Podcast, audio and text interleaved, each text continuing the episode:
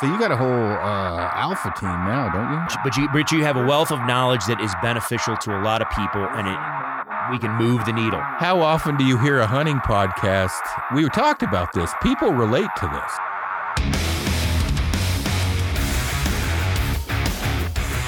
All right, we're back for the second go round. This is a podcast I actually recorded uh, with uh, a recent friend that I did not like the first one, so he was cool enough to re-record. But uh, that's Jay Valatin, and uh, man, I really appreciate you coming on again. Thank you.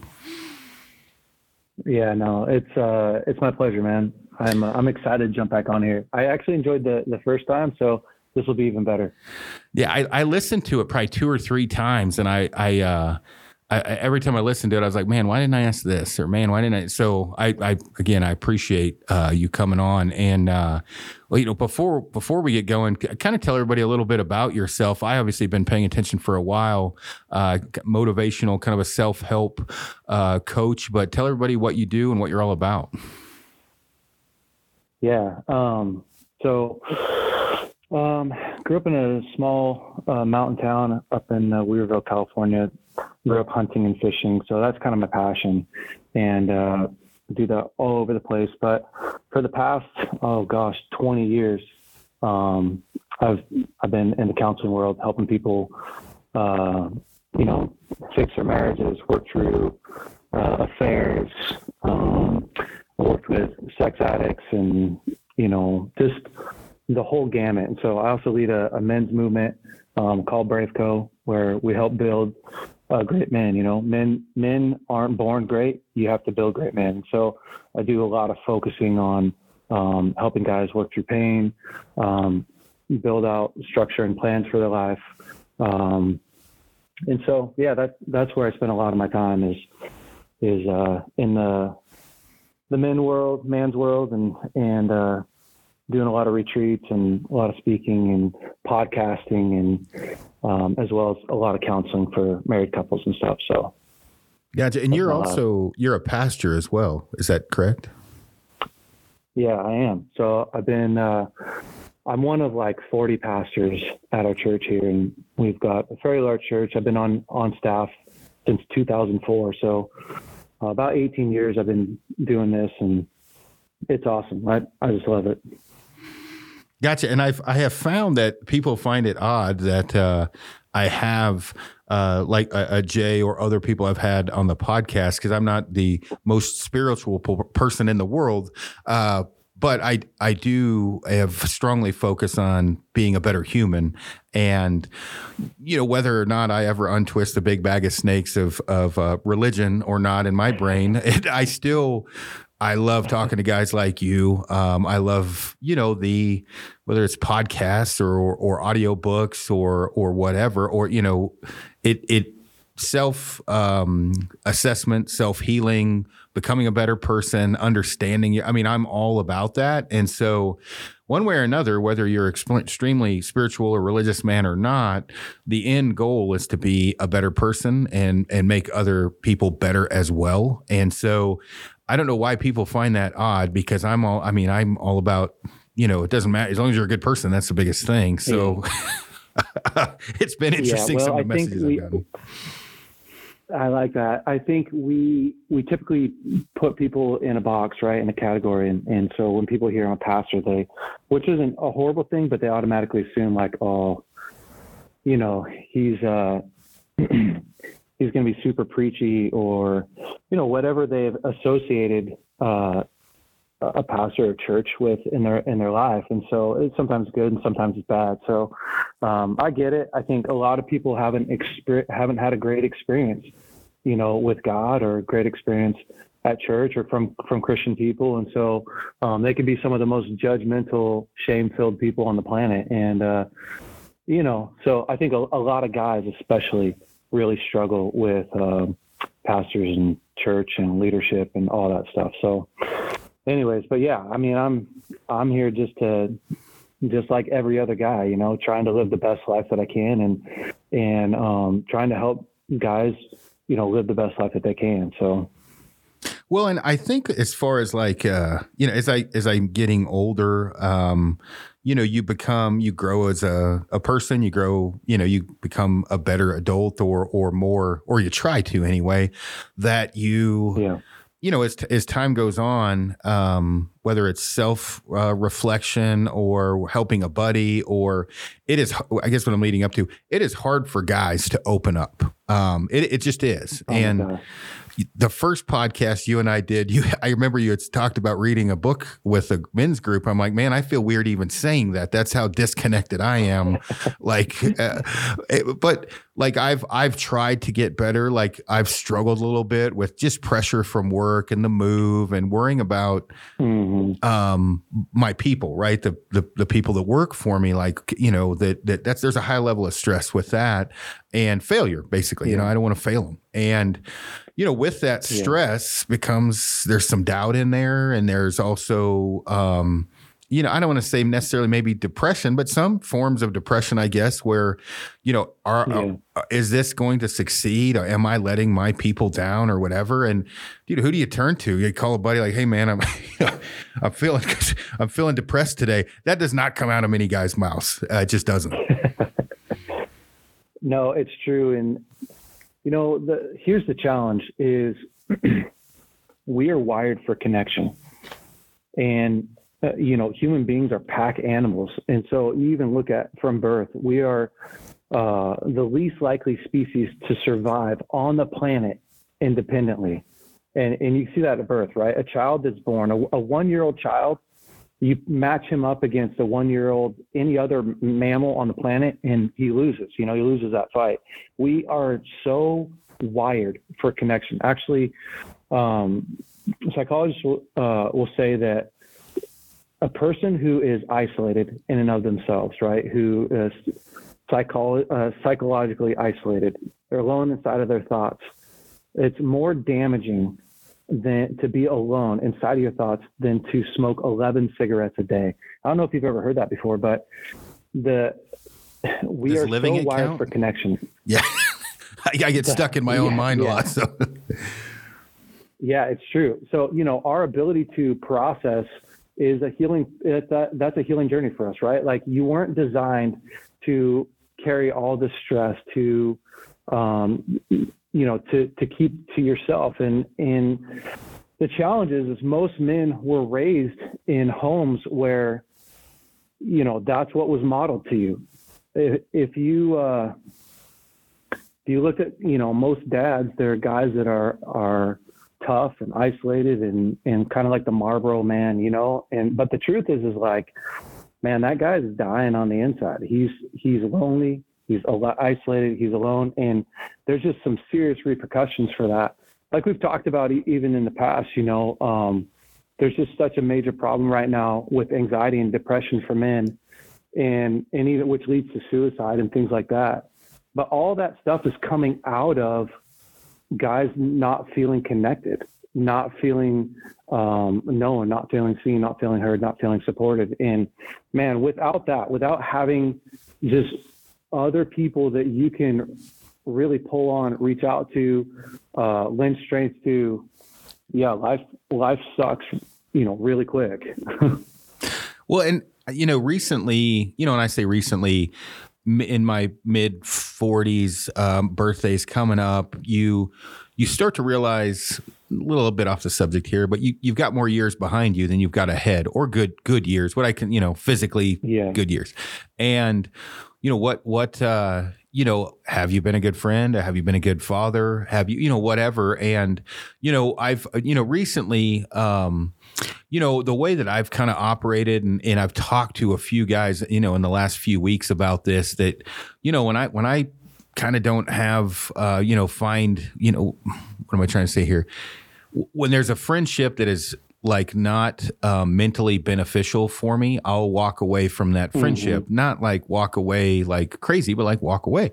Um, and one of the things that a, a, a buddy of mine that I he's been through a, a lot, and uh, I, I've spoken to him at great depth with this. And when I say a lot, I'm not going to mention his name, but like falsely accused of a crime, prison, you know, so on and so forth. One of the things, and he's more and more, he's a religious man, was look, man, the, the way that you need to look at this, especially the way social media is and everything else, is you need to have forgiveness, but you also need to have your conscience clear. And if mm-hmm. you're standing at the gates tomorrow, I'm paraphrasing a little bit here, is your conscience yep. clear? And he's like, if it's clear, then you're good. If you need to right a couple wrongs, right them. He said, everyone else, whether yeah. no matter what, don't worry about them. Just focus on yourself and focus on your friends and focus on being a better person. Don't focus on things you can't fix, right? Only focus on the things yeah. you can. It it it yeah. helped me a lot because you know as you get known in the industry, and I, these are the conversations I've had from a few, Mike Glover and I talked about with Fieldcraft recently. Um, you know about negativity and things like that don't and I'm bad about it, man. I get a couple guys that are like super, you know, talk a lot of crap and it it it's like, man, I just want to hit, you know, crack them in the head. And coming from this guy was like, look, dude, I I am built I'm wired just like you.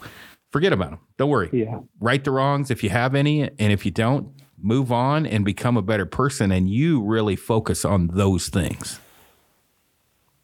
Yeah, you know, I I think part of the challenge is we like to say that what people think about us, you know, doesn't matter and, and, and it doesn't hurt. And I mean, it's just not true. You know, what people, it's like, uh, so I'm bald, and if I'm in the store, and I've had this happen before, and like a two year old kid looks up at me and is like, "Mom, why is he bald?" I can pretend like that doesn't affect me in some way but it does, right? Right? Like it makes me self-conscious for a minute. The thing is, is that I get, I have to choose what I'm going to do with with what people say about me and what they think about me. And one tip that I've used over the years is I heard this from Brene Brown. She said, You get to write down on a one inch by one inch piece of paper all the people that really matter to you, right? That that that really know you and really understand you. That their opinion you want to like you want to really value their opinion. And so for me, that's been something that I've focused on is like really who in my life am I going to allow really affect me? And because if you, you know, I live in the world, in the church world and, and, uh, our church is, is pretty large. And so a lot of people have a lot of opinions about what we do and how we do it and blah, blah, blah. And the truth is, like, if I focus on them, if I give them a voice in my life, eventually I'm at the mercy of their opinion for my whole entire life. And it, it really is, like your friend is saying, like, it becomes really crippling. But if I, uh, if I just go like, hey, you know what? Everyone's allowed to have an opinion, but who am I going to allow to affect me? Like, who are the men in my life that I'm going to allow to speak into my life and, and allow to, you know, my kids, my wife, my dad, and a couple other dudes. Like those are the guys that really get a voice and an opinion into, you know, who I am as a man. Well, and, and and that is exactly what, and obviously he and I talked for quite some time about all kinds of stuff. But the, uh, you know, and when he and I were having this conversation, he was very open. He was like, "Look, man, there was a couple people I needed to needed to talk to," and and uh, I said, "Man, I, I got to be honest, like I'm kind of in the same boat. There's like two, Um, yeah you know, people that I kind of wanted to reach out to and talk with. It, was definitely, and I'm open myself up for who knows what kind of um, feedback yeah. on this, but I'm I'm more than willing because I know I have a lot of other friends struggling with this. Is after that, man, I slept pretty damn good. I had a 48 hours of exactly what you were talking about of thinking like, man, I just read yeah. some horrible things about me or whatever. Uh, and same with some of the different people I discussed this stuff with. And man, the moment I got off the phone with that guy, I, I, I talked to one guy on the phone recently, did a podcast with him where I'm like, man, I haven't been as good of a friend as I should have been, and I, I apologize mm. for that. And yeah, I literally slept seven hours, which is a miracle for me, three nights in a row. And so I let someone or, or, a couple people specifically consume my life for 48 hours, my mind. And yeah. knowing that I, um, what I have done wrong or right, um, or whatever. Yeah. If that makes any sense. And, and, and, you know, obviously what I'm hoping for from this conversation and again, I'm kind of leaving myself hanging out in the open talking about this, uh, but I, I, I want people to understand. I've got a, a friend recently that had really struggling hard times like you know i'm talking like you know mm-hmm. put a bullet in his head hard times and some of that yeah. he had felt really bad about things he had said about me and i'm like dude i'm good like mm. don't stress like we're we hugged it out man yeah. like we're good like don't worry about me yeah. man like try to focus on bettering yourself and you know helping other people and the problem with guys is we have this big penis syndrome and there's all these other things and it's like yeah. it is hard to get around that and whether it's jealousy um you know or or, or whatever it i mean i have a very small circle of friends and i prefer that but but you know, I also don't want to walk down a hallway and not be able to say hello to people and be a hermit, right? You, you, are going to have to open up, and you do like men's groups, basically, correct? Is that? Yeah, Talk about yeah, those. So, I mean, this last, yeah, so this last year, um, we did a men's discipleship program. So basically, um, we led 500 guys through uh, a whole entire year of of like discipleship, and and so, which is awesome because guys get a chance to work through pain. They get a chance to be vulnerable. They get a chance to, you know, learn how to set boundaries and learn how to build confidence. Um, it, because really the, the challenge that we face is, is really how most men grow up, right? We live in the most fatherless generation that's ever been alive where our dads aren't, aren't at war. They just didn't want to be with us. And, and if you talk about the origin of the pain that men are in, like that's a lot of it, right? Is when you have when you have either dad not emotionally available or or mentally available, physically available, he just didn't want you. I'm not really really leaves a mark in your life. And you know, because all of your identity, all of your confidence when you're really young is supposed to come from your parents. And so, man, if you started out in life where you didn't have you didn't have a dad that was going, you know, I care for you, I believe in you, like plus challenging you to grow you up into a man. There's a quote that says masculinity is not something a man's born with. It's something that's poured into him from other men, right? Like uh, when if you go back like 500 years, when you turn 12, 13 years old, you are being initiated into the tribe as a man and called a rite of passage. And the cool thing about going through the rite of passage was that it gave you access to more responsibility. Now instead of like hanging out with the, the women and and mom, you know your sisters, now you get to go hunt with the men, but you also get to be responsible with the men. It gives you this identity, right? Like this this confidence and there's something to reach reach for, something to attain. But you know we've lost a lot of that, and so you know, I'm not trying to get off into the weeds, but I do want guys to no, start to dude, understand and dive into the weeds, like, like as deep as you want okay. to go. So the the real question is, like, let's start here. What was home life like for you? Because yeah, not if dad and yeah, if dad and mom weren't saying to you, "Hey, you are capable." The question that every man has in his heart, every man, is, "Do I have what it takes?" And we spend the rest of our life trying to answer that question. And, and if you didn't get that question answered when you were young from a male figure, from a father, could have been a coach even, right? That says, you are, you're incredible. You have what it takes. Then you spend the rest of your life trying to prove that. And guys do that by chasing women, right? Like how many women do you have to sleep with in order to get that question answered? Oh, you have what it takes. Like you, you, Eh, you can't sleep with enough of them because it's never meant to be answered by a woman. And how much money do you have to make before you get that question answered? Well, you can't earn enough money to actually get that question answered. Eh, and so the challenge becomes we be we become these posers, right? Men become posers. They pretend that they are something that they're not.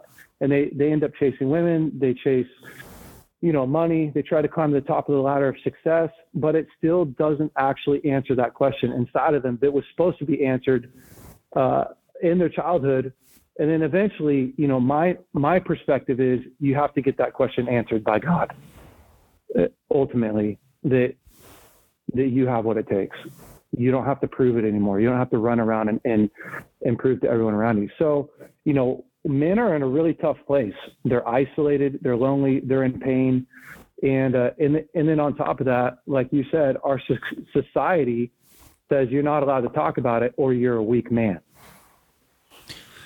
So it, you know when it, go ahead. No, I just I want to add a couple things to you know to this. I guess as I'm you know a, a knuckle dragger perspective listening in um you know when you when like I have a T-shirt that says uh, "toxic masculinity, guilty as charged." Not exactly what we're talking about, but you know, as far as like, hey, yeah. tough, toughen up, get up the hill. Hey, you know, those type of things, like quit whining, yeah. get to work.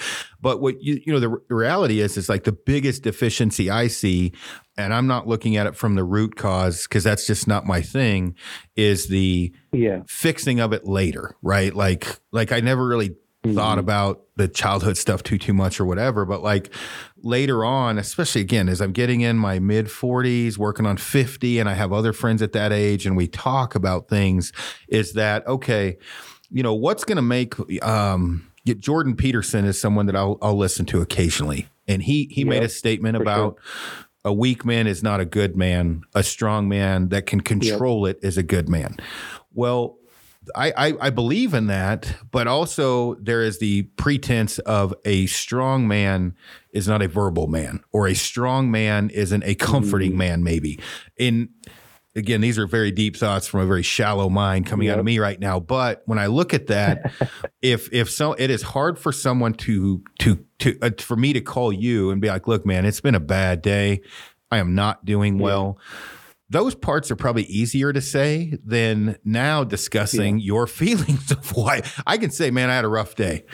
Uh, that's easy. Yeah. Well, why did you have a rough day? Ah, rough day at work. Yeah, that's not that you're not getting into the brass yeah. tacks of it. Those are the parts that I have found men have a really like dig diving deep into why they are where they why they're at where they're at at that time. Yeah, and because when we start to open up emotionally, right? Like when it's not just a just a fact about work, like oh, I had a really crappy day at work.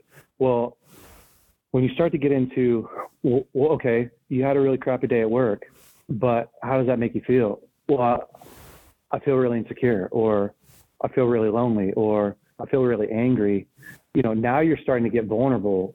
You know, now it's like, and man, the more vulnerable you become, uh, that that thing inside of a man says like, well, I'm about to be hurt, you know, I'm a, I'm about to be exposed. I'm about to be, and, and it's hard because you can't detach that from your childhood a lot of times. And I don't want to just like beat this dead horse.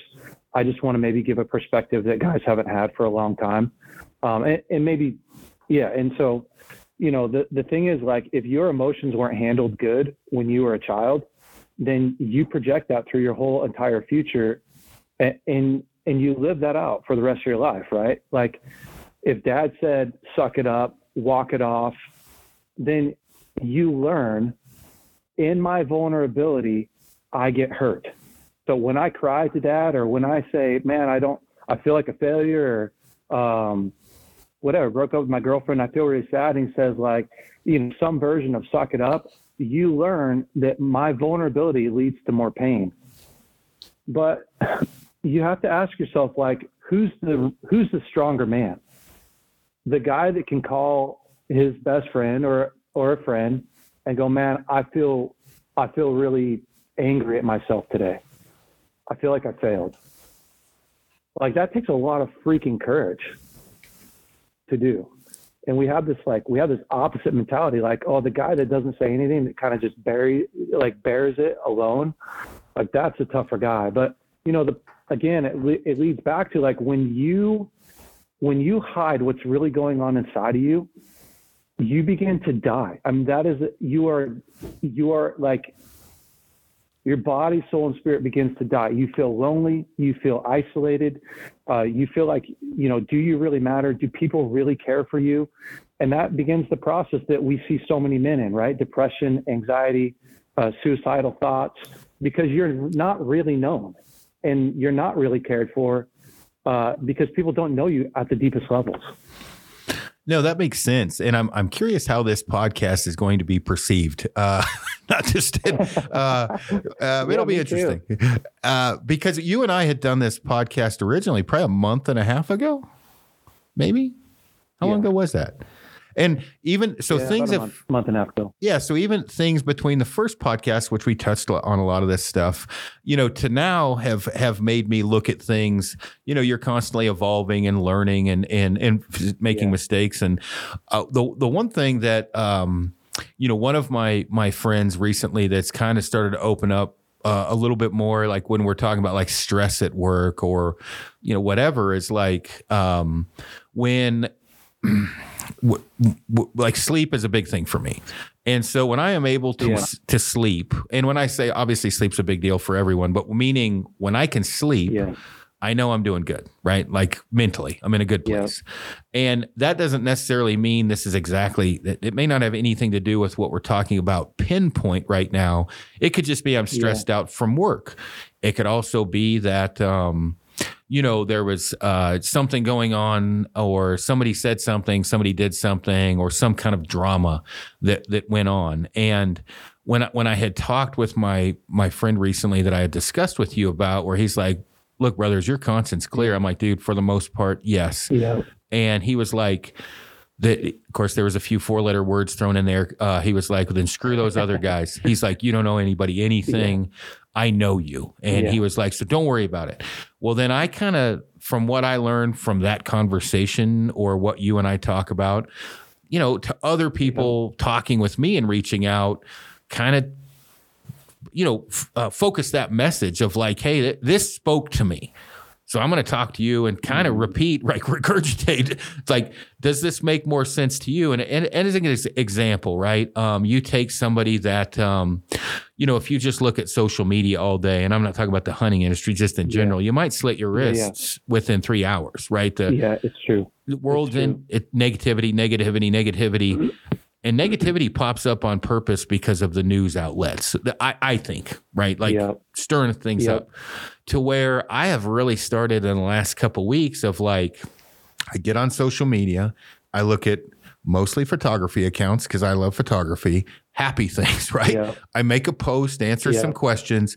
Dude, I get the, I get off quick because I start to go down a rabbit hole. I'm reading about Ukraine, diesel's going up, the world's ending, we can't have gun, and I'm like, this is not helping, right? This is this is making it way worse. And to call somebody, and this is weird, but I mean, things we're faced with every day. For me to call Jay and be like, dude, I just went on a rabbit hole of world problems.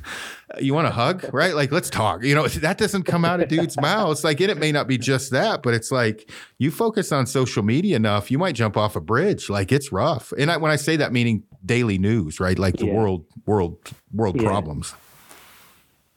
Well, I think when you look at um, a couple things, like there's just basic things that we need in order to thrive in our lives. And if you look at it um, in categories like body, soul, spirit, because that's how I just like to view my life, is if you don't sleep good, right? If you go to the body category, right? Like you would say sleep's in there, exercises in there, um, uh, good hygiene, eating well, right? If you mess that up, if you don't sleep for three or four or five days, like it begins to affect your soul, right? It begins to affect the way that you do that you think and you think about yourself and same with like your soul right? Like your soul is your mind will and emotions and so like if you don't have a way to process through what's going on inside of you like verbally processing is part of the things that you need in order to thrive in life. Or let's say that you you allow negative processing to happen in your life, which is what you're talking about, right? You go to social media and there's a whole bunch of comparison happening. There's like negative news about Ukraine, all this stuff. You're flooding your your soul, right? Your mind, will, and emotion. Like you're flooding that with just all this crazy toxic stuff and it begins to affect your body because you don't sleep well and you're demotivated, all this stuff. And so, you know, we have to start to look at what makes people thrive. And the interesting thing about the news is I'm sure you've heard this comment before, but like good news doesn't sell. And Yeah. part of why it doesn't sell is our strongest instinct as human beings, our number one strongest instinct is our instinct to survive. It's how we, I mean, it's how we like whatever. The caveman didn't get eaten by freaking pterodactyls and stuff. Is you realize like you walk out in, and your instinct to like assess danger we love that because on a very primitive primal level we want to know that what the threats are where they're going to come from if we can predict threats that's even better for us because we can avoid them and prepare ourselves and so the news works right we we get all this bad news and at a very again primal level we're going oh this is vital to my survival it's what happened during covid right everyone's like listening to all this even if you think that it's garbage uh, on a, a very unconscious level, the pull that you feel towards that is this like, oh, this is helping me. This might help me. Like I might gain information here that, but you're right, man. Like I realized uh, two weeks into COVID, I just freaking shut off the news. I haven't listened to it since. Honest, that's like God's honest truth. I turned it off, and I had a whole bunch of friends that were like, "Well, bro, you're not going to be informed." And I'm like, informed about what? Yeah. Informed about what might possibly happen uh, from somebody who uh, literally makes their living selling fear. Like that doesn't feel like information to me. And you know, I do the same thing. So when I get on social media, I have some fly fishing accounts. I love fly fishing. I've got some hunting accounts that I follow. And then I have some people like Jordan Peterson, Jocko, uh, you know, those guys that I respect that are, are living life well. That's it. I mean, that is because again, like it's really hard to live a life that you're proud of, to be able to sleep at night, to be able to hold your head up high when you're filling your life with junk. And, you know, the advice that your friend gave you is incredible advice. It's like, man, is your conscience clear? Can you look at yourself in the mirror and feel proud of yourself? Do you have stuff, you know, secret sin, whatever? Do you have these secrets that you're hiding? Because all of that stuff, it begins to define you, right? So, working with guys a lot, that's one of the things that that happens a lot is these guys have these secrets that they've had since childhood and it just freaking eats them up or they get married and they've had affairs and they don't you know they don't tell their wife and the problem is is that stuff like they can never really feel cared for a bunch or loved or understood or known because deep down inside they have this thing that says if somebody really knew who you were they wouldn't really like you. Right? You pretend to be a good person but you have all these secrets inside and again like you're talking about you know there's a price there's a price that you have to pay to be able to lay your head on your pillow at night and sleep good. A clean conscience there's whether you're a believer or not like i'm not advocating that people whatever like believe in god. There's still a price that you have to pay for a clean conscience. And that and and to me that's like are you who you really say that you are? And if you're not if there's incongruencies there you have to go right that. Or you suffer from the effects of of you know pretending to be somebody that that you're not or carrying the guilt and the shame of it. Yeah, no, I I I I agree hundred percent, and it made from what he had said, uh, and obviously what we're discussing now, you know, because there was like, you know, there was some time of doubt 24 48 hours where i was sitting there like man this is this is kind of bugging me. Like you know and i'm using me as an example because i'm on here and i don't mind me opening up some and i'm like man my my fuck my conscience is clear. I'm good. And and i Yeah. you know i told him i said hey look i said i got there is a couple people i do i should reach out to. Like and and one of them i just did a podcast with super good dude. And uh, he was like look man i have gone down the same path and i've had a lot of other people go down the same path and this wasn't like a childhood thing but more of a you know um yeah. what do you want to call it? Like um you know there's times you might have self-doubt there's times you might feel like you're failing and you'll hear people you know the bravado thing of like hey i'm not afraid of dying i'm afraid of failing which everybody's afraid of dying for the most part but failure's Yeah. a problem, right? I mean, you know, when I when I like Yeah. when and when you say failure, like you know, whether you're failing, you like I always worry. I'm, am I being a good boss? Am I being you know whatever a good friend? Yeah. Am I helping out the people I want to? Um, none of that really ever includes opening up uh, for an either party for a Mm. guy, and so um, Yeah. having that tight circle um and it's something that I really, you know, as you get older, you kind of find out there's very few that I have found that there's very few people in life you can trust. And when I say Yeah. trust, I'm talking like trust, like at a Yeah. very high Sure. level that you can open up Yeah. to right? That that uh you know you can tell deep dark secrets to whatever that may be. You did you Yeah. committed a whatever. You shot a deer you shouldn't have shot 10 years ago. Whatever's haunting Yeah. you right? And Yeah. not not being judged by that. And you know for me my whole life for the most part's out in the open anyway but some of my friends that i've talked to like that have opened up uh, and again i am really curious how this podcast is going to be perceived that haven't opened up to me um, they're like dude it's good to get that off my chest and i'm like that's what was bugging you like that's all they're Yeah. like, yeah. And I'm like, dude, you should have told me about that a long time ago. That's like low ground fire. Like, eh, but to them, Yeah. that was very, very important to them. Whether they cheated on a wife, right, or or didn't treat their Yeah. kid like they thought they should have treated their kid, or uh, whatever, right? You, you get the idea. When you Yeah. deal with this on a day to day, you know, basis, you know, you obviously have have off of mm, your experiences and uh, you know dealing with people comes from childhood.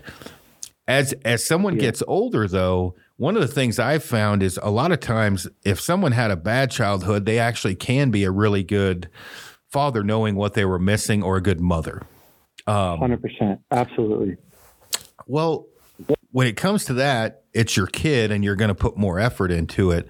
What would you say for some people that are maybe listening in, struggling with some of this? What are some steps they can take, right? Like, like what, what, and, and as weird as this sounds, everybody has friends.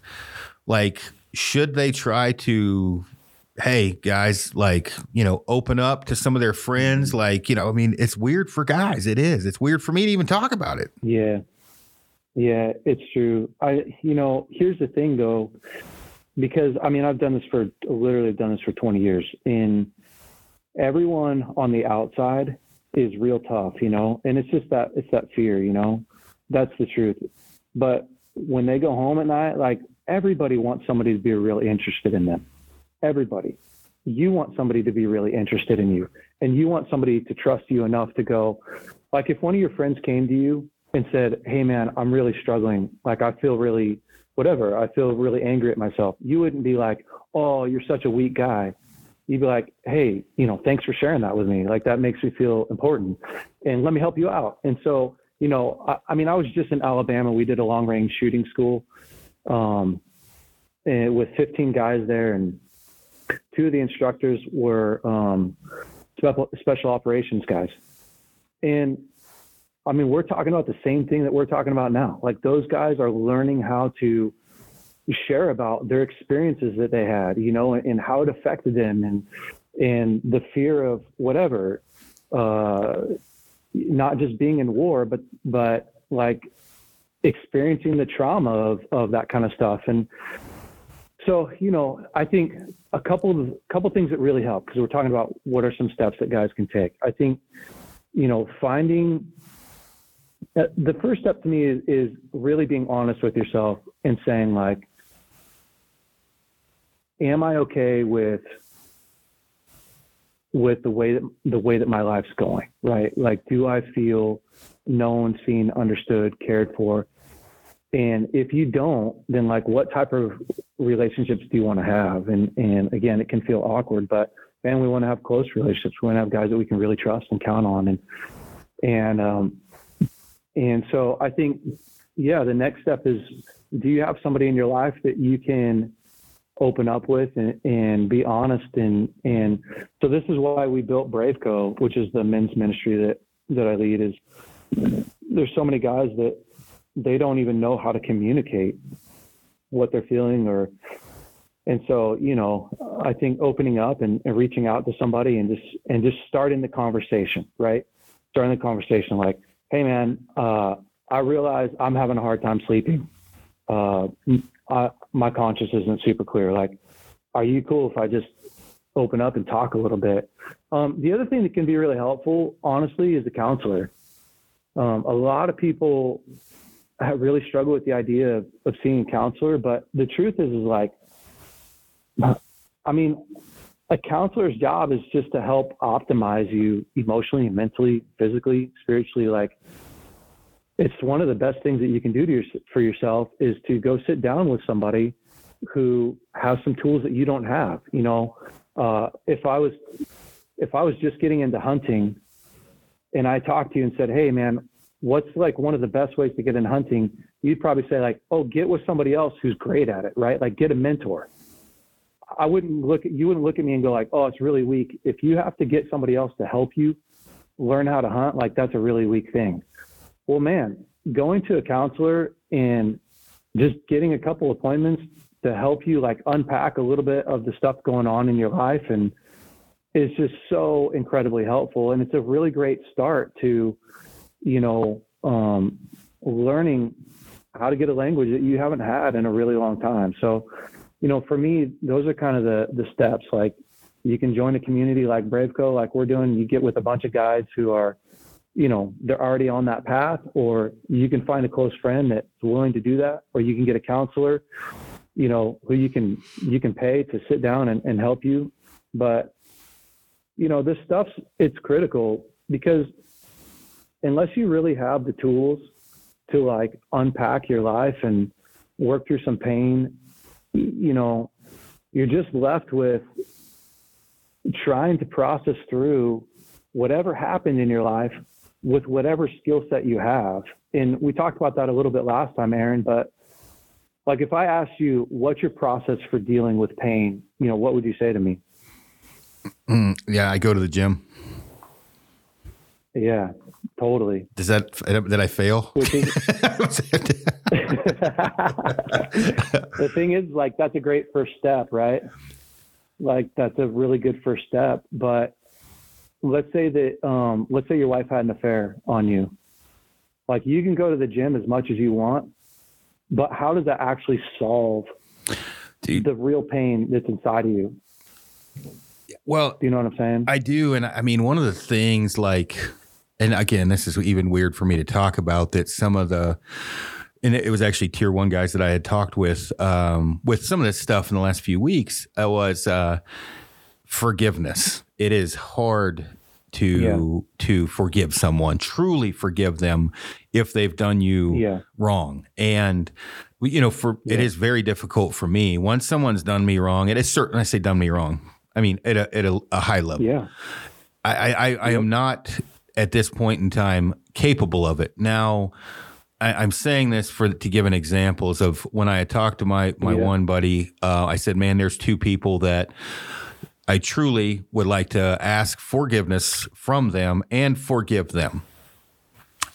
I yeah. know that they had done me wrong and I had done them wrong, or verbally, or you know whatever. Just neither one of us being good humans. Yeah. Um, and I, you know, again, I, I, sleep is a big thing for me. Like saying that out loud yeah. and then making the, um, uh, you know, making the phone call right to to do it was yeah. a huge weight off my shoulders. When I when I bring this yeah. up, like as far as you asking me, until the last two to three weeks, um, I have no idea how I would deal with that correctly because all I would know is the two things that most people say: time heals all, and stay busy. Yeah that would be, I guess, yeah. what I. that's my answer, right? Like anytime yeah. I've dealt with anything, is work right. out like crazy and stay busy, try to keep my mind off it. Yeah.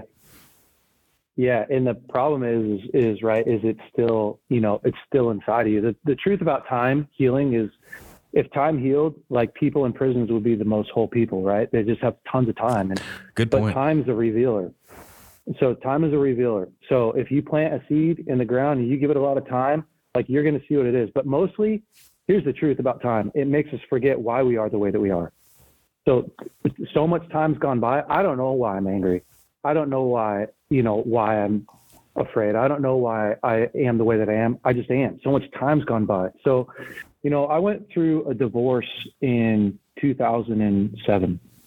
and uh, I I went through a whole year of my marriage just feeling like, man, I can't fix it. Feels like it's feels like not working out. You know, I got married really young, got married at 18. And so anybody that's been married for any amount of time, I mean, you've gone through tough patches in marriage, right? It just happens. A little bit of disconnection. And I realized like, man, like I'm vocalizing, hey, I feel really disconnected from you. And but like my marriage wasn't getting better. And I finally realized like that my wife was having an affair, and she ended up leaving, and um, and that kicked off like this this spot. I don't know if you've ever been in a place in your life where it feels like overnight your life's on fire. Like what in the heck happened? I don't even know how I got here. And that's what happened. I, I was a single dad, and um, you know, three young kids. I think my my youngest was three years old. My oldest was seven. And uh, all of a sudden, like, dude, I'm in tons of pain, like in lots of pain. And that's when I had to actually sit down and figure out, like, how am I going to process through this pain? Because the, just going a little bit deeper here, like, there's no good road, right? Like, if I go and I and I frigging get with a bunch of other women, like that doesn't actually solve the pain that I'm in. It'll feel good for today or tomorrow. It's it's instant gratification, which is the greatest thief of you know most success in our life. And and at the same time, like if I go drink to mask the pain, like it's just not going to go away. And so, you know, I literally had to sit and learn how to process through my the painful points. And the problem with something like a, a marriage that ends in divorce is every happy memory is now a painful memory. And so, you know, here I am literally like stuck with like thousands of painful memories. And the honest truth is, is like, I had to, I spent six months sitting down and processing through those thoughts. And I, I literally learned, learned a process um, and learned to enjoy it and, and spent, I probably was six months of, and people go like, man, you processed through 10 years of marriage in six months. Like the bulk of it, I processed through most of my marriage, you know, at least the most of the, the bulk of it in six months, but I was really intentional. And the thing about forgiveness too, and we can get as deep as you want into this, Aaron, or not. I don't want to take us down a road that, that you don't want to go down, but um, with forgiveness, most most people say that forgiveness is like an onion, right? Like you make a choice, and then you just peel it, and peel it and peel it, and eventually, like you forgive. But I've just found that because people don't have good tools, that the first level of forgiveness is a choice, right? Like I choose, I choose, like I'm making a willful choice to to forgive you. But there's a much deeper level of forgiveness where you can actually get to a place where it's not just a choice, but like it's because you're you're at a place where you're healed. And and um, so I figured that out in my divorce because I had a lot of I had a lot of anger, I had a lot of resentment, I had a lot of pain um, towards my ex-wife and towards this this guy, you know. And I realized like no amount of punishing her was going to make it right. Like that doesn't fix my problems. It doesn't fix the kids' problems. And no punishing him is actually going to like fix what now what the pain that I'm in, if that makes sense. And no, um, it does. And so honestly, I spent and what I realized is that when I learned how to process pain, like when I actually learned, and, and I can give you some steps if you want, but when I actually learned how to process through my pain, and I was able to unpack my pain, I also realized that no amount of her coming back, like the people that wronged you in your life, even you, like if they came back and apologized today, oh, I'm so sorry for whatever, stealing that money. Oh, I'm so sorry for molesting you when you're a, a kid. Oh, I'm so sorry for making fun of you, bullying you, whatever. Like that doesn't give you back what what you lost. Mo, you know, so somehow you have to reconcile that. Like I, there's, I have lost something that I can't get back. How do I reconcile that? Well, if you can actually unload from the pain and you can work through the pain and then you can get on the other side of that and you could start to see how this has benefited your life and how your life isn't fixed and, and you're no longer this like hurting broken person but you're a strong powerful person all of a sudden like forgiveness doesn't just become this like oh, I have to. It becomes like, no, I want to. I, I want to be at this place where I release you from my judgment and, and my pain. So it's vital, man. It is like, it's every one of us are going to go through pain. You know, your parents are going to die. Your friends are going to make poor decisions at some point. And I'm not talking like doom and gloom. I'm just saying like fact. The fact of life is if you don't know how to process and work through pain, you're just going to continue to stuff and stuff and stuff. And that's how you end up in crazy cycles of addiction because addiction starts in our life when you can no longer bear being present in your own life. So, you know, and again, I'm not like trying to fire hose. I'm just going like, this is the reality is if you're drinking too much, you're drinking too much because you're using it as medication. You can no longer bear being present. If you're acting out, whatever, you know, sleeping around, doing things like that, you're doing it to medicate or to compensate for your inability to manage your life. And it's a trap. And guys are, you know, they're dying. They're they're literally trapped inside of this world that they don't know how to manage. No, and I, you know, you had asked a minute ago, like, you know, what direction I, I had no idea what direction we were going with this. I just am at a place that I have found in the last month since we had done the yeah. podcast, a lot of friends that had a lot of things come up talking to me about. Yeah. I've had a couple things happen, um, you know, that that kind of paralleled this, and it was it's weird for me because I've never really talked about any of this, right? I just never, you know, you just live your life and move on, and right, whatever, shit happens, and you yeah. know, but when when it's kind of like. um when when someone has you don't real uh, how would I word this to make sure it makes it comes I want to make sure I have the right context. Um, you know, when someone has IT band issues and you're like, man, I got IT yeah. band issues, and you just handle it.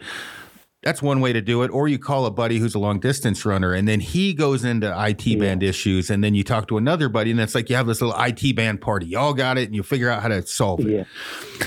Yeah. Well, that's happened in the last month or two uh, with me, where I've called a buddy and he's like, "Oh man," and he's like talking at same age demographics, part of it, right? Um, it weird enough, and then from that conversation, it's weird how all this works, right? From a few conversations I had, I'm like, man, I got to reach yeah. out to a couple people, message them. Hadn't talked to him in a couple years. Hey, man, I haven't been a very good friend. How are you? And internet friends, right? Like people I met on social. Yeah. Dude, I'm struggling. Yeah. Oh well, what's going on?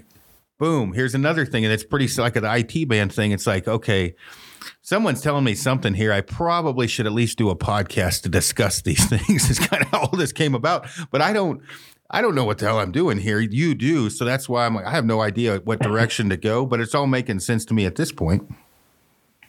I mean, no, co- conveying I love it because, yeah, I love it because I mean, it's, it's, uh, it's just, it's it's real. It's honest. I mean, it's just a part of life, and and you know, so many guys are stuck in just cycles of pain and frustration and anger, and poor beliefs about themselves. Right, like they don't feel proud of themselves, and and the coolest thing because I've done this, you know, even this past year, right? Like I have 12 guys that I meet with every single week, and these are high level guys. Like they're not I don't know. They're businessmen. They're multimillionaires. They're these are really successful men. And you know what we're talking about? We're talking about their past. We're talking about how to reconcile what happened to them, the poor decisions that they made when they were young. You know, then these are guys that don't have to talk about this stuff. I mean, I'm serious. I mean, they're multimillionaires, very successful businesses, very successful families and yet they're going this isn't enough like my life is missing something oh yeah i've got these secrets oh yeah i have these beliefs about myself oh yeah i've got this unresolved pain and and and then on top of that like it's not always just that right? Like i don't just talk about pain all day with my friends. The flip side of that is like man it's so cool when when you know that somebody believes in you and they can tell you right? Like when a friend texts me in the morning and he says, "Hey, bro, I just want to let you know I'm proud of you. Like I'm, I'm really proud of of like what you've ran after this year and, and helping other men. And like the ability to to hear somebody else say like, "Hey, I was thinking about you today, uh, just praying for you today. Like, if you need anything, let me know."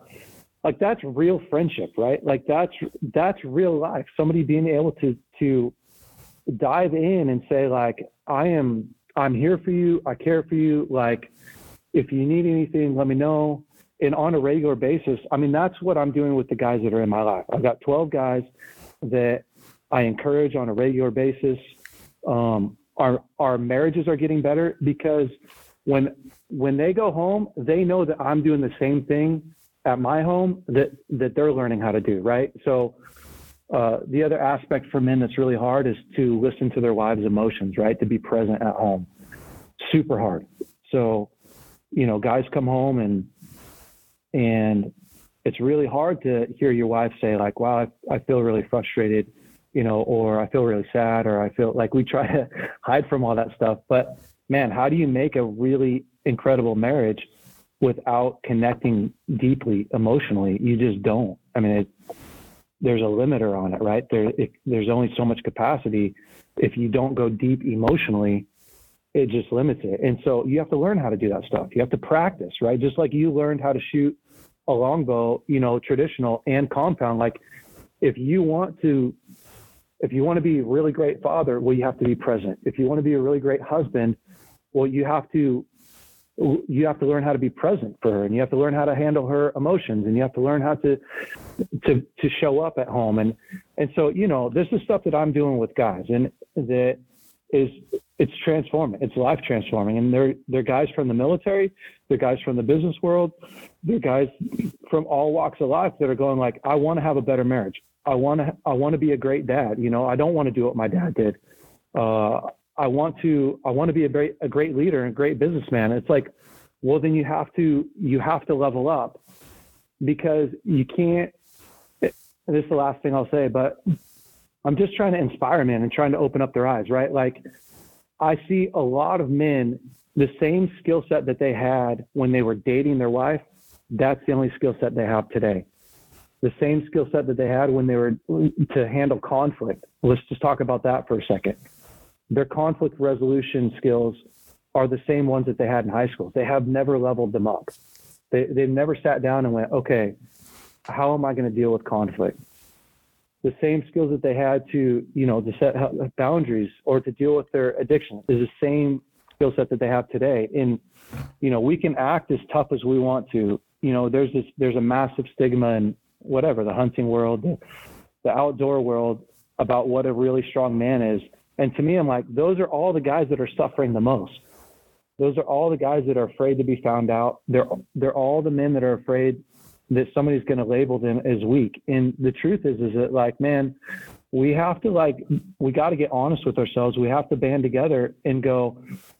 I want to live the healthiest possible life that I can okay, well, you have to do that body, soul, spirit, right? Like you have to, you have to get honest about your life and, and be brave enough to admit that this is something that you don't know how to do or it feels awkward or whatever. That's cool, you know? But I think that that's, that's a real starting point for men. Well, and I, I and yeah, can, I'm with you. I'm curious how, how your community is going to handle this conversation as well. I have no idea. I mean, hopefully it's it's good because you know on on my end, um, like I you know I, I have a, a temper, and when I say that, it only comes out a couple times a year. And I had a yeah. friend, uh, Dr. Abby, who talked to me about it, and she was like, "Look." what what you know she's you know obviously she's a doctor she's dissecting it right i'm on the couch i wasn't on the couch but yeah. i'm sitting there and she's like and she knows me extremely well she's like from everything i know there's primaries that do this you are very protective of kids and at a violent level yeah. i am very protective of women yep. at a violent level my close friends yep. you know and and obviously when i'm hurt and she, you know, brought it back down. Same thing you did, yeah. my childhood, whatever. And she was like, "Look, that's you know not that difficult to figure it out, Aaron. You you are a person that if someone wrongs you, hurts you, wrongs you. Like you can come up and call me a, a Yeah. fat fucker. I don't care, right? Like certain things don't matter. but like if if someone Yeah. truly hurts me to the core, to the soul, she's like, I've seen it. A violent side comes out of you, and in five minutes later, you could go over and you know watch me do it, and I'd adopt a puppy or or what. And I'm not trying to. I'm I'm not trying to pump myself up Yeah. or put myself down. This is Yeah. just is what it is. That um, you know, my wife, right? She was laughing. Um, I just got back from a major hunting trip where I I had shot several animals and I'm buying two $14 bags of jerky to feed the dogs that are stray outside the Indian re- reservation, right outside the gas station. And she's like, Totally. she's and she's laughing. She's like, "You are a hard one to figure out because you would lay in front of a highway to stop somebody from hitting a dog." But she knows damn good and well if I see someone who's wronged me, there's a high probability I might lose my shit and headbutt them. Right. And I'm being as honest as I can Yeah. here, leaving myself out to get lots of emails and people to talk shit on forums. But that is fact, right? I have lost my shit on people speaking aggressively to kids that I perceived as a level that shouldn't happen. That's probably because of my childhood, right? And so assessing that, and I had had a podcast where I talked about this before, and I had a ton of people reach out. Guys like, man, I ripped a door off a Yeah. refrigerator. Uh, I black out. Well, from as I'm understanding it, it is a fight or flight. You can pick this apart. And please, people, be gentle with me as I talk about this. Um, uh, if you look at it like a dog, there's a fight or flight mentality. If you get beaten up enough, you're either going to cower down or you're going to have a fight mentality. If you have that fight mentality, you use lose all fear, all everything goes, and it's I'm I'm a, I'm going to attack, I'm going to defend, I'm going to whatever. Right? You, you get the point Yep. that doesn't mean, and I know some of my friends that reached out uh, to me are some of the most kind and giving people, and you know whatever. We this is where one of my buddies really helped me out. He's like, dude, it's not that you have that that you're a bad person. You are actually a good person because of that. You need to hone that shit. You got to get a handle on it. Okay, and he's got the same problem I've got, to where I'm like, oh, you're gonna fuck grab the, the, your your kid by the back of the neck and fling him. Well, wait a second, Yeah. because I'm fucking doing that to you. Probably not the best way to handle things. But that's just me. That's how it is. It's like, oh, you're gonna wrong me. Well, I'm gonna wrong you more. I got to get a handle on that as well as. And be honest with yourself, people listening in. I know a lot of people like that. Yeah. It's not the best way to handle Oh, things. yeah. Yeah. And what we're really talking about is our triggers, right? Is being triggered. And and which tons of different things things can trigger us. People get road rage, right? Like I mean, we've all seen that on Instagram or whatever. Which I is mean, it's crazy. It's, almost comical. I never get road rage ever. I don't care about it. It's like, what is wrong with me? That should trigger me. You can Yeah. cut me off, flip me off. I'm like, ah, whatever. It's weird what tri- I'm, I Yeah. interrupted, but it's weird what the trigger is because it's not like it certain things that my wife's like screaming a guy in front of me. I'm like, well, we're not in a hurry. Don't worry about it. And then next thing you know, something Well, else completely off the wall could do it. it's so specific to you. I mean, that's what a trigger is, right? Is it so specific to me? Like, you know, if, if your dad roughed you up a little bit as a kid, guess what, man? It's really going to bother you when you when you suspect that's happening to somebody else. For, I mean, that's just a massive trigger because you see yourself in that kid, and now you're going to go freaking. You're going to step up and do whatever you have to do to to save you. I mean, if we're really honest, that's what's happening, right? You see another kid, and I'm speaking hypothetically because I don't know your past, but if your dad roughed you up, was unkind to you, or if you got bullied, you're still trying to to save that friggin' ten year old inside of you. And and that's kind of the the vow that you made, right? Like I'll I will never let somebody take advantage of me or or you know, so we make these vows and we have these triggers and and the truth is is like sometimes it's okay but man, we want to have control over those. Like Jordan Peterson said, you want to be a dangerous man who has the ability to control that. And part of how you control that is you literally bring into consciousness what's unconscious. And and so when you're talking about triggers, like it's really helpful to map out what things trigger you. So when do you get triggered? And this is all all part of breaking a cycle. It helps for guys who are stuck in addictions and, and that kind of stuff, but also with rage, it really helps. So if you know, man, um, when I'm driving in my car and I feel whatever, I already feel a little bit irritable and somebody cuts me off, I get really triggered. Okay. Let me, like I need to make a mental note of that. And then when I get triggered, what am I going to do? Right? Like what's the better way to handle this? So um, and there's just a million examples of, of being triggered, but uh, I think when you can consciously think through it, especially when you look at your cycle, uh, I can give you one for me.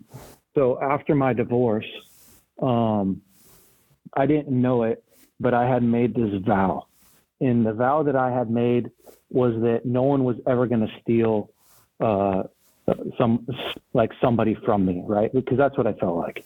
And so what was happening though is my my girlfriend and I were who's now my wife, we would go over and we'd hang out with my friends.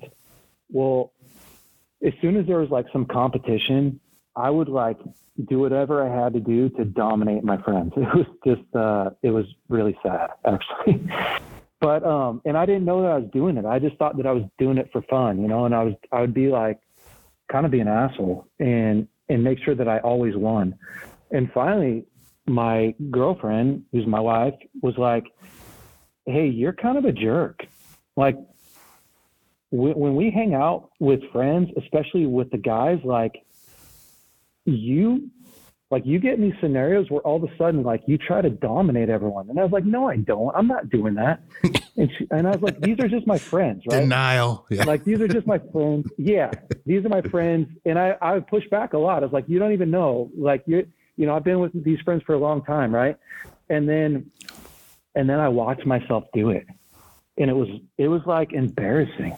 I watched myself do it. And then what i didn't realize is that ultimately ultimately I was insecure. I would get around them and I'd start to feel insecure.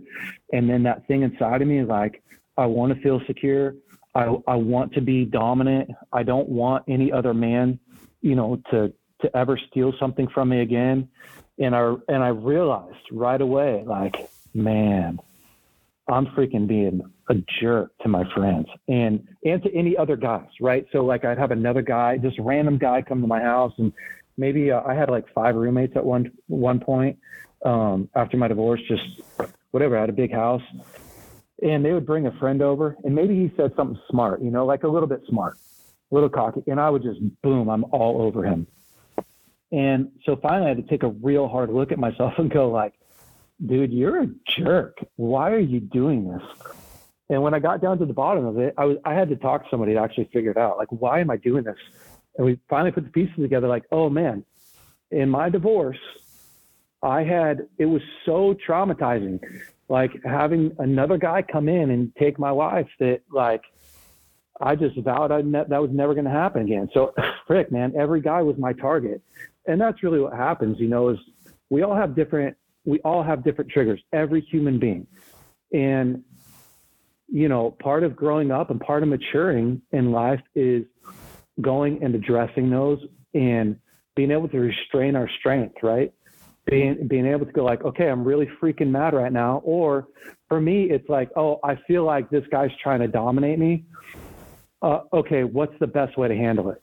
So now I'm able to do that because I focused on it and I've made a plan, you know, and I've actually consciously went, what do I want to do when I feel out of control?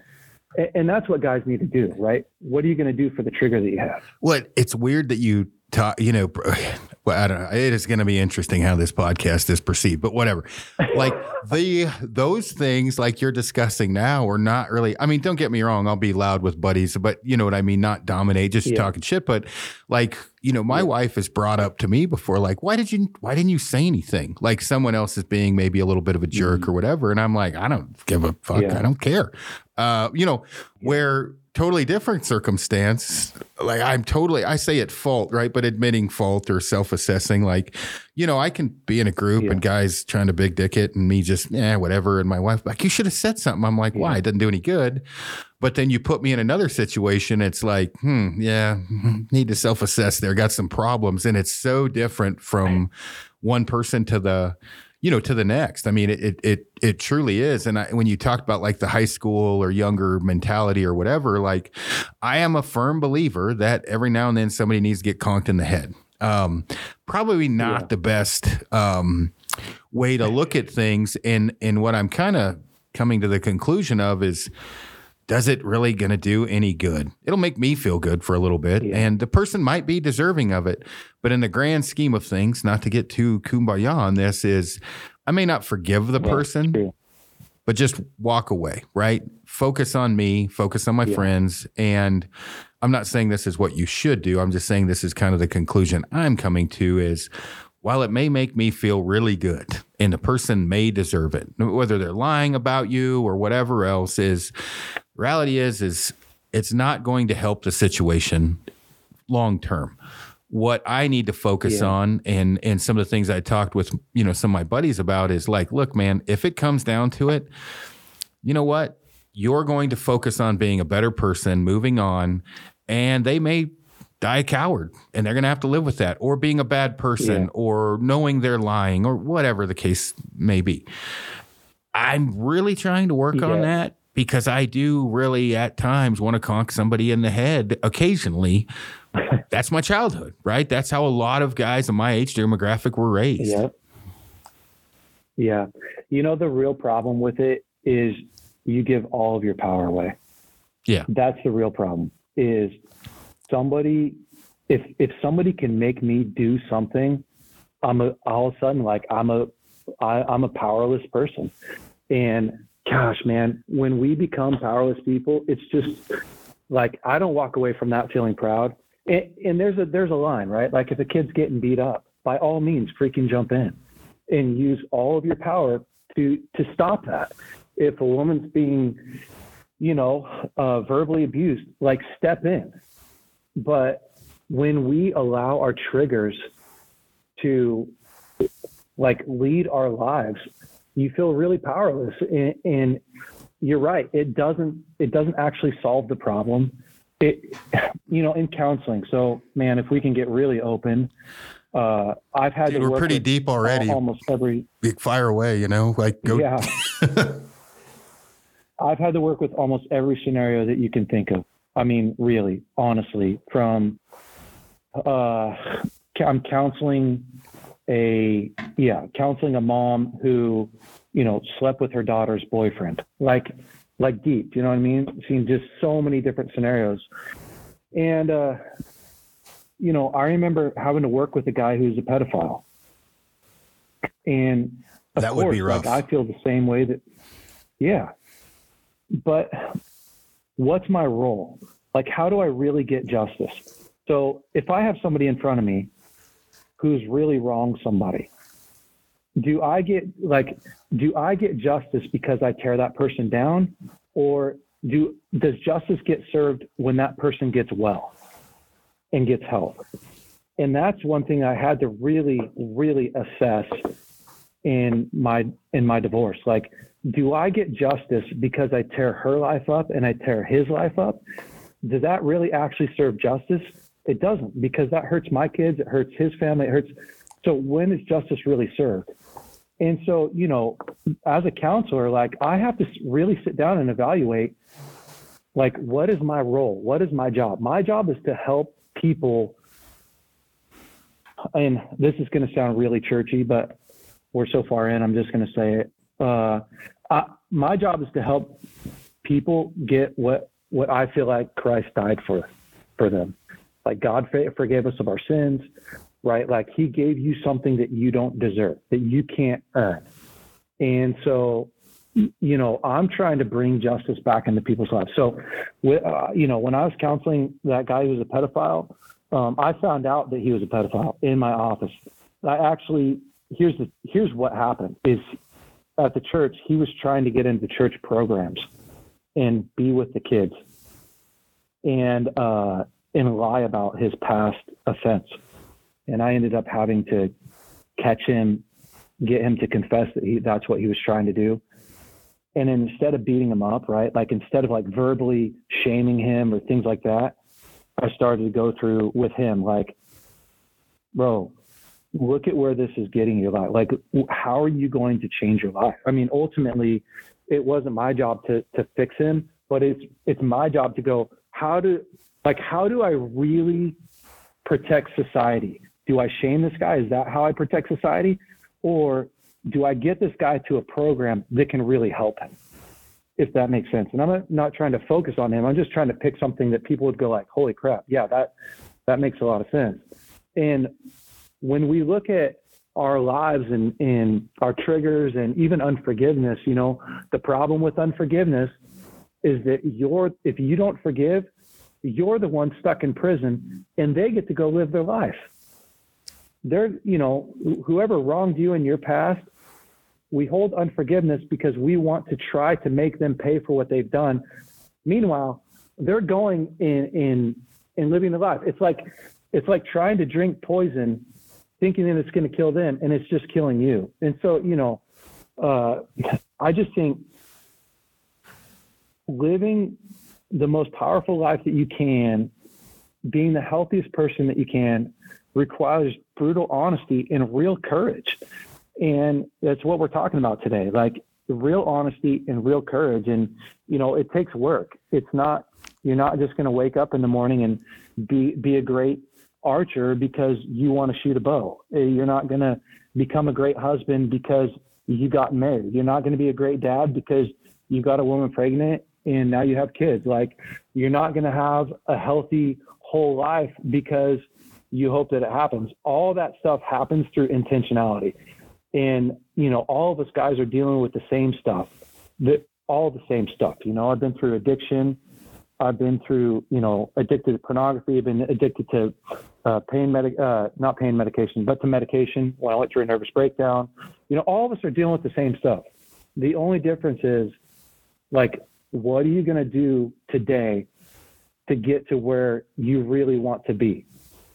And, and, that's the big question for guys. You can continue to hide. You can continue to go, man, it's not tough to, you know, whatever. But you're the one that's paying for it. And the truth is, is like there's tons of freedom on the other side of like letting people into your life and owning your story and you know living a, a powerful courageous life no, and I part of that too, um, especially if you're in like the public's eye, is the fear of like blowback, I guess. And and one of my uh, buddy of For mine, sure. um, it, we talked about this probably six, eight months ago, right? Is when you're wanting to help people from your own story, the potential, like yeah. Uh, even this, I'm sure who knows what the fuck is going to happen from this one, but like, you yeah. know, talking about it to say, hey, you know what, I'm working on it. Anybody else out there, you know, yeah, try try to follow along. You know, and one of the reasons why I talk to a lot of like tactical guys or whatever is, you know, same kind of age group and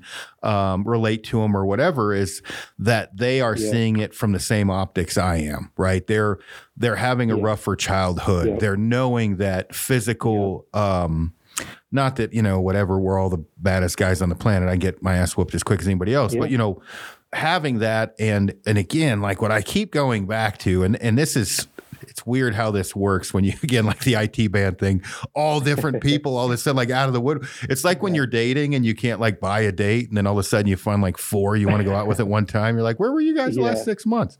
Well, the it's thing true. is forgiveness is is difficult and and asking or yeah. giving, right? For either one. Yeah. And one thing that I, I know I, as well as many other guys that I talk to, is the fact that walking away from that truly saying, hey, man, I forgive you, right? I'm not going to be your yeah. best friend, right? I'm not, you know, you don't not say that, but you know, in your yeah. mind, but I don't have to trust you. Yeah. yeah. But uh, you're not going to be in my mind anymore in a negative way, right? Like you're not, you're not going to be in there. Like you're, I, I'm getting you out of there. I'm forgiving you, whatever. That's difficult to do. And I mean, I'm working on it. There's like, two guys, three guys specifically, right? And it's like one of those things where I just yeah. have to like, you know what?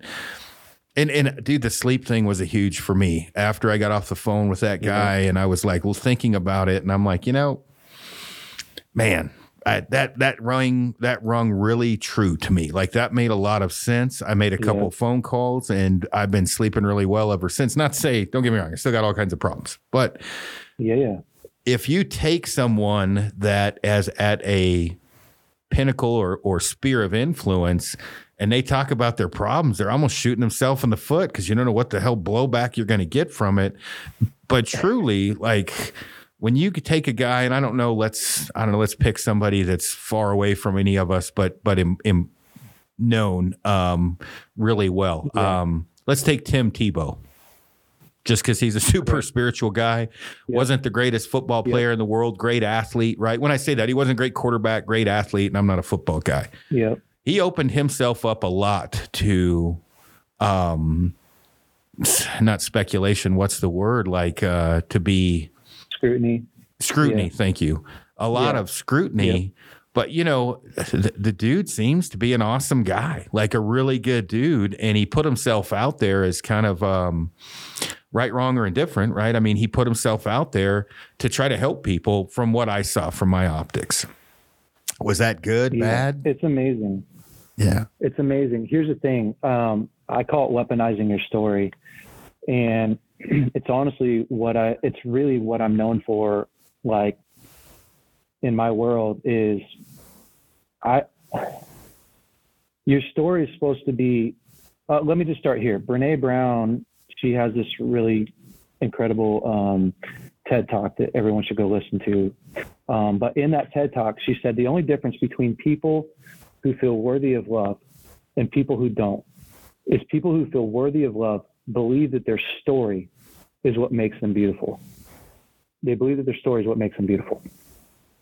And and that's regardless of if you've done good stuff or done bad stuff, right? And so, you know, part of the thing is is like if I tell my story, which my story is messy, man. My story is because this is what I teach my men is when you're able to weaponize your story, you you literally go, I'm not ashamed of the things that I've done in the past. Maybe there's things I wish I wouldn't have done, but listen, I'm going to use that for good now.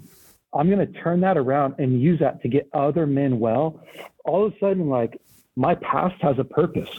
My faults, I'm I'm I'm using those as ways to get other people well. I'm using my poor decisions, my failures, whatever, my weaknesses as strength for other men. Like, what is weak about that? It's not weak. So, you know, to me, if a guy can't handle that, you know, uh, there'll be lots of guys on here that go, I can't believe he shared about that and whatever.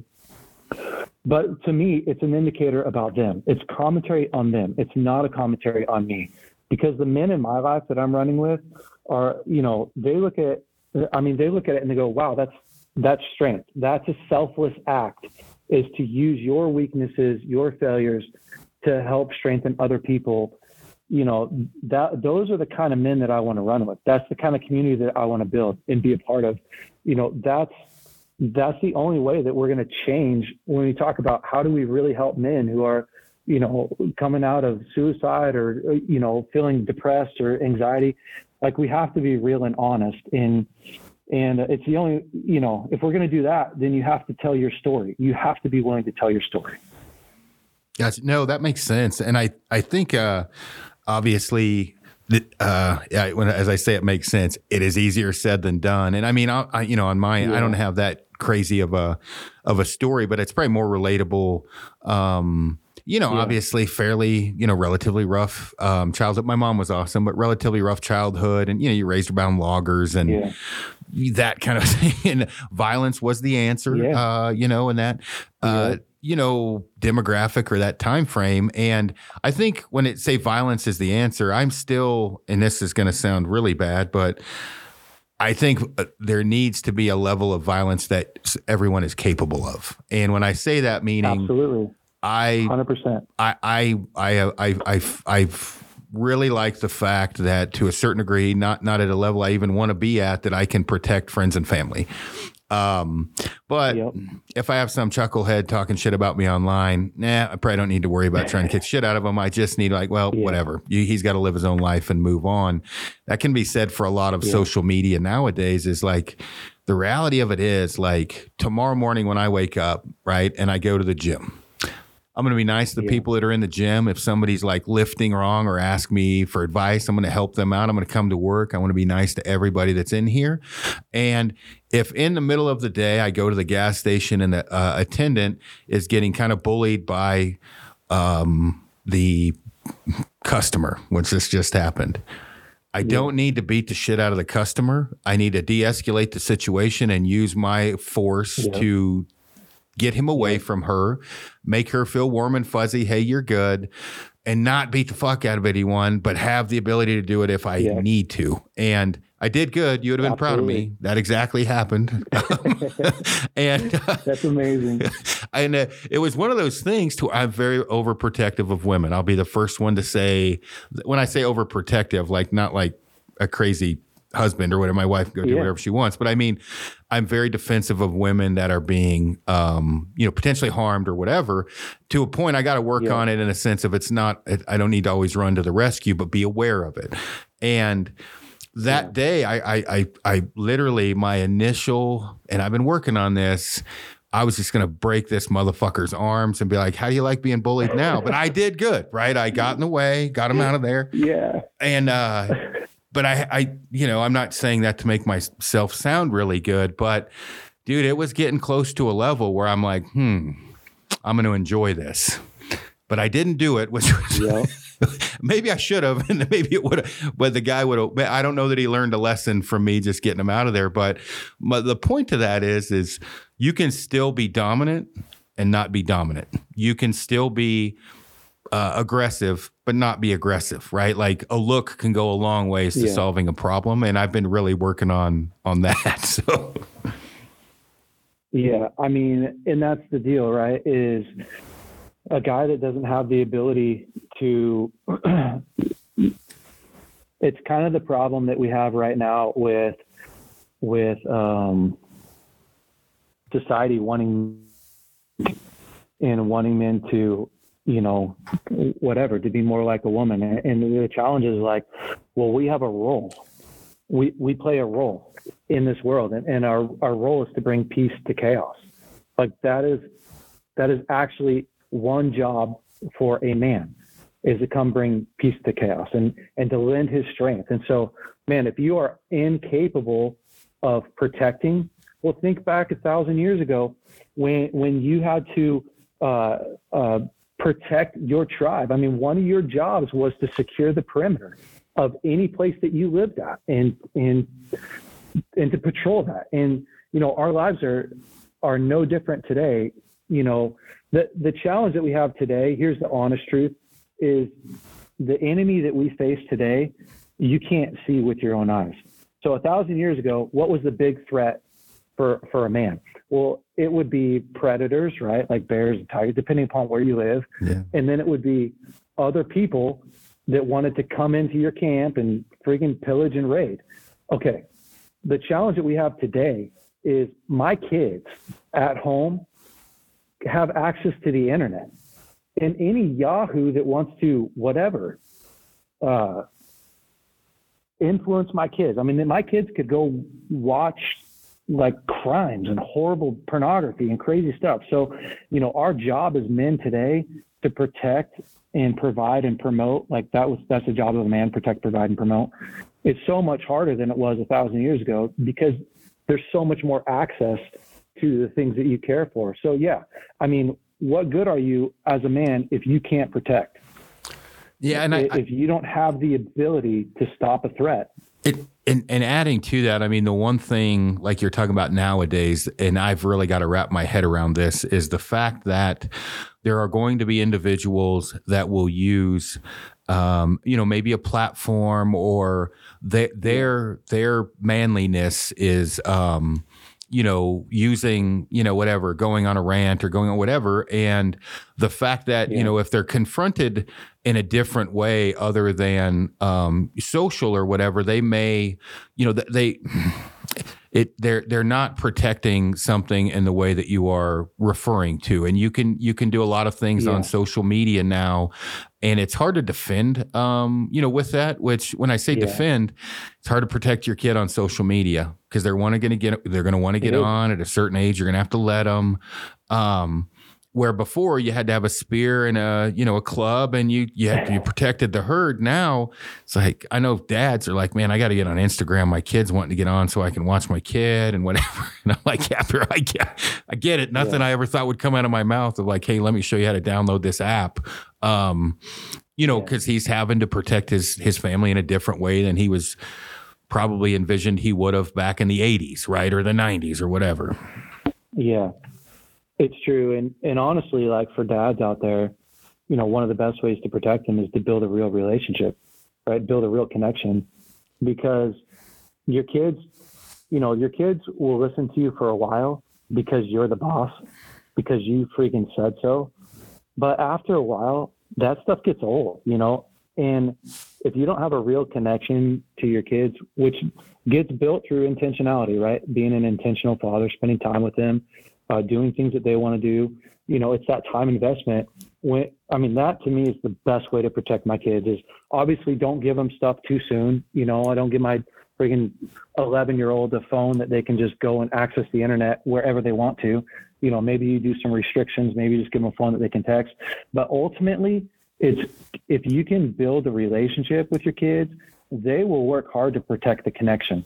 Not all the time, uh, but a lot of the times, and and that's the biggest assurance that we have is you know how connected is my wife to me and how connected are my kids to me, and uh, then when I tell my kids like, hey, you know, you, I don't want you to do this, they respect me, they care for me because they know that I respect and care for them. So you know, but it's true. I, I mean, just our ability to to protect and and and even gain a skill set. You know, um, like I, I like I like jujitsu. I like I work out. You know, four days a week at least, and try to keep myself in shape. And, and mentally, I do the same thing. You know, I, I learn how to handle conflict and set healthy boundaries, and like those are all things that I that I grow skill sets in to to be able to like fulfill my role as a man.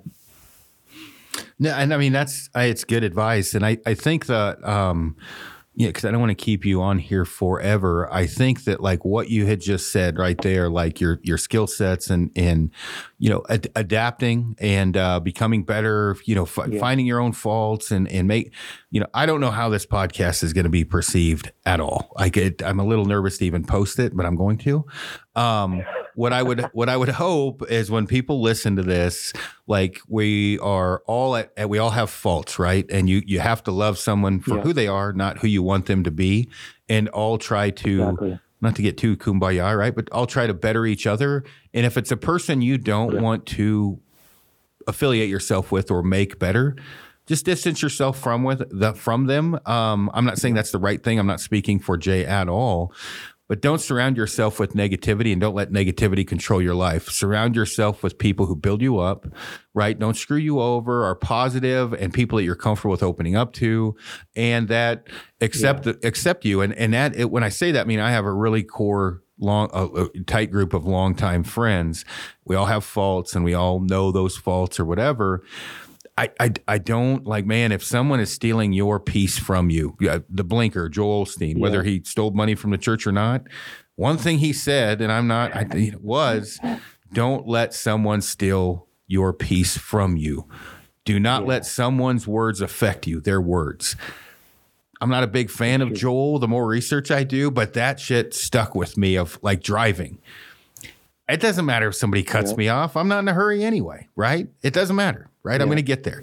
It, it, it does not matter if they're not doing the speed limit. I can pass them, right? Doesn't matter if someone takes my parking yeah. spot at the grocery store. I'm saying that in the last 10 years because 10 years before that, I probably would have not been good when I got out because I'll park somewhere else. It's not a big deal. But if someone yeah. goes to affect you or your family physically, yeah, it's time to step up. The other shit really doesn't yeah. matter. Just walk away from it. Yeah, it's so true. You know, I think I think getting to a place where you like you like you, you know, where you you're proud of you, uh, you have a clean, um, healthy conscience, you feel, you know, you feel okay in your shoes and and you're good with being present in your own life. I mean, to me that's that's the sign of health. Is I feel proud of me. I got a clear conscience. Um, I uh, I've got tools to to whatever to handle what's in front of me. To be a great boss, to be a great husband, be a great dad. I mean, that's what that's why we are doing this podcast. Ultimately, it's why I do what I do every single day, is to help help men live the best life that they can. And and ultimately, you know, I want every guy to to reconcile his past, to to live free from you know unforgiveness and pain, and to be able to you know feel powerful in the life that he's living today. And and that's you know that's it's uh, not easy to do, but it it's really available, and you know so many guys are doing that. So many people are doing that, Christian and non-Christian alike are uh, really changing, you know, the trajectory of their life and, and living the life every day that they're really proud of. And so, you know, that's my hope for guys. And, and hopefully this podcast inspired that. And hopefully we shed some light on, on some men uh, to where they feel comfortable enough to go, okay, wow, yeah, I'm not the only one that, that feels awkward or I'm not the only one that feels this way, but I, I want to grow my life and I, and I want it to be, you know, I want it to be successful and I want to get out of some pain and I want to get some skill set that I don't have, you know maybe fix my marriage a little bit or something. So, well, most of this podcast has been awkward for me, but I'm glad we did it. Um, I've had fun, and when I say just new new ground, right? I mean, anytime, uh, yeah, first time you go to the gym, you're probably not going to just dive on the bench yeah. press and know what you're, you know what I mean? Like it's a little awkward at first, but nope. um, I, I hope people take this for what it's worth and don't turn this into a shit show. Um, in the in the sense of like, really, it's it's just about trying. To, make yourself better, uh, make people around you, you know, better. Yeah. And I could not have done this without you. So I really appreciate you hopping on. Thanks, man. Yeah. Thank you for having me. I mean, it's an honor. I really appreciate it a lot. Oh yeah, and I well, I'm sure we may get some feedback from this. Hopefully, good, and we'll knock another one out later on if you'd be open for it. Yeah, hundred percent. I mean, if uh, anytime I'd come back on, it'd be great. Cool, man. Well, thank you again. Uh, and can you tell everybody where they can find you real quick before I forget that? Yeah. So on Instagram, they can go to Jay Valatin. And uh, they can also, if you want to check out Braveco, um, you can go to braveco.men on Instagram, or you can uh, look check us out at braveco.org, um, just on the web. So Gotcha. Well, right on, man. Thank you so much, and everybody check those. Uh, check out his page. Uh, I've been following along for a, a, while, so yeah, I can't thank you enough for all that. And uh, yeah, we'll we'll talk again soon enough. Sounds great, man. I appreciate it.